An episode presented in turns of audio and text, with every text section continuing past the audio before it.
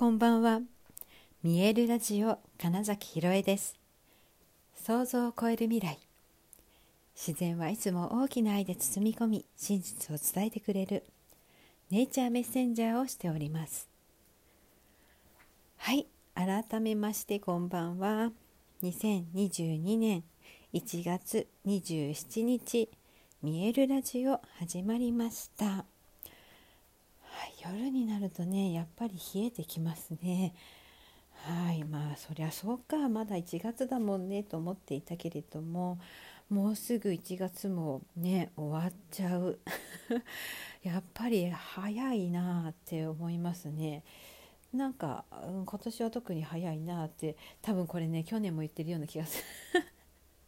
するなって今ね喋りながら思いましたけど。まあ1月ってねそう始まったな新年明けたなってか思ってるから余計にね、うん、なんかえもう1ヶ月っていう風に、まあ、なるんですけどね今年はそうだななんか今なんかねすごい大きな変化が起きそうな感じがすごいするんですよ。えー、何の根拠みたいな感じですけどもあの何でしょうね。今今ちょうどその彗星がまた逆行していてちょっとねいろいろな歪みというかが起こったり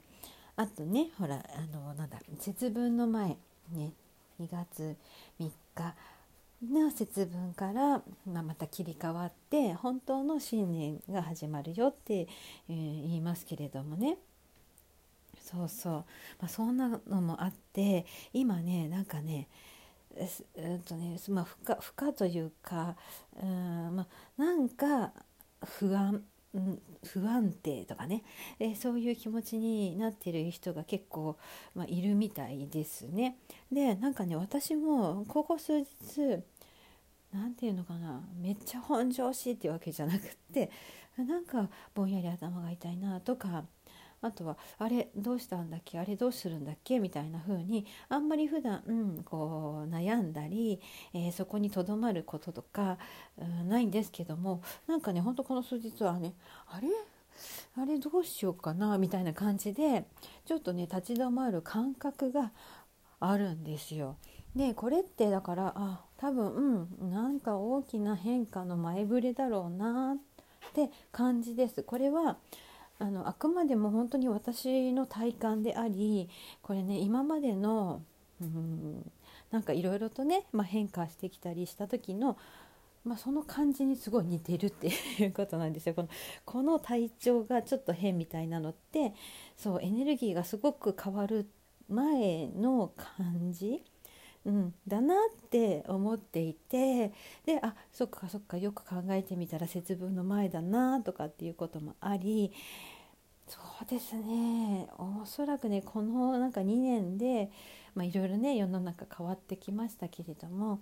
それとはちょっとまた違うところで何か、うん、変化？変化としかちょっと言えないんだけどなんかこれまでのそうね。えー、っと常識というか当たり前すぎてみんながそんなこと考えてもいなかったみたいなことがゴロッとなんかこうくるっとこうひっくり返ってへえそうかそうかこれでよかったんだみたいなね。すごい抽象的ですけど。なんかねそんな風になるんじゃないかなって思ってるんですよ。で私はま少なくとももっとなんかね生きやすくなるかなって感じがしてるんですね。うんこれまでそうだな集団でとかねまとまって例えばほらうんと若者はみたいな、ね、そういうこととかもあるけどそういうくくりとかじゃなくって本当にうんと個々個人個人がより際立っていく感じに、えー、なるんじゃないかなっていうのを感じていて、えー、私は結構なんだろうな、うん、いわゆる普通みたいなことがこういまいちね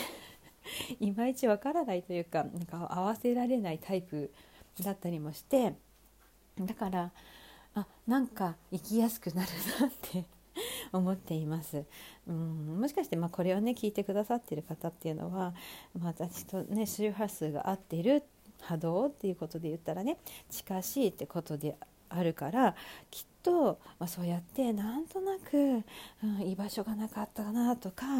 うんとなんか一般的にはみたいなこと言われるとなんかグッときちゃうみたいな、うん、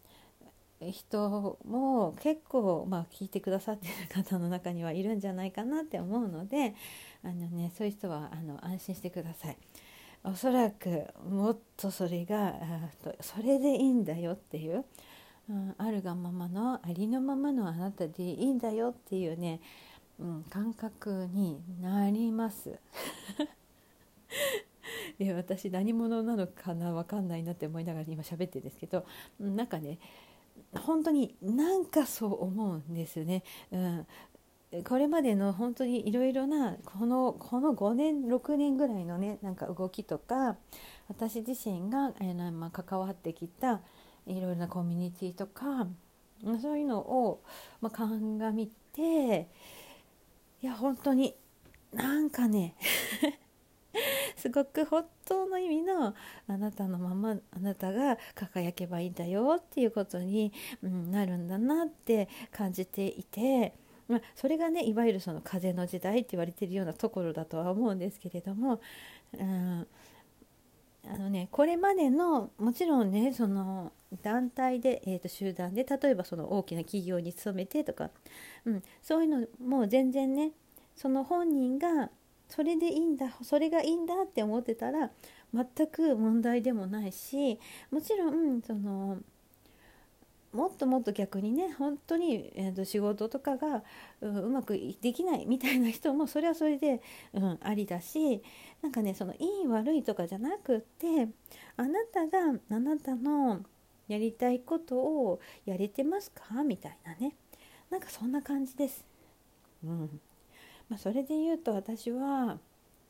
そうだなあのー、リトリートというかね自然の中で、えー、っといろいろ皆さんが自分の可能性を思い出すとかあとね、えー、っとその俳優向けのとかね、えそういう表現するっていうことの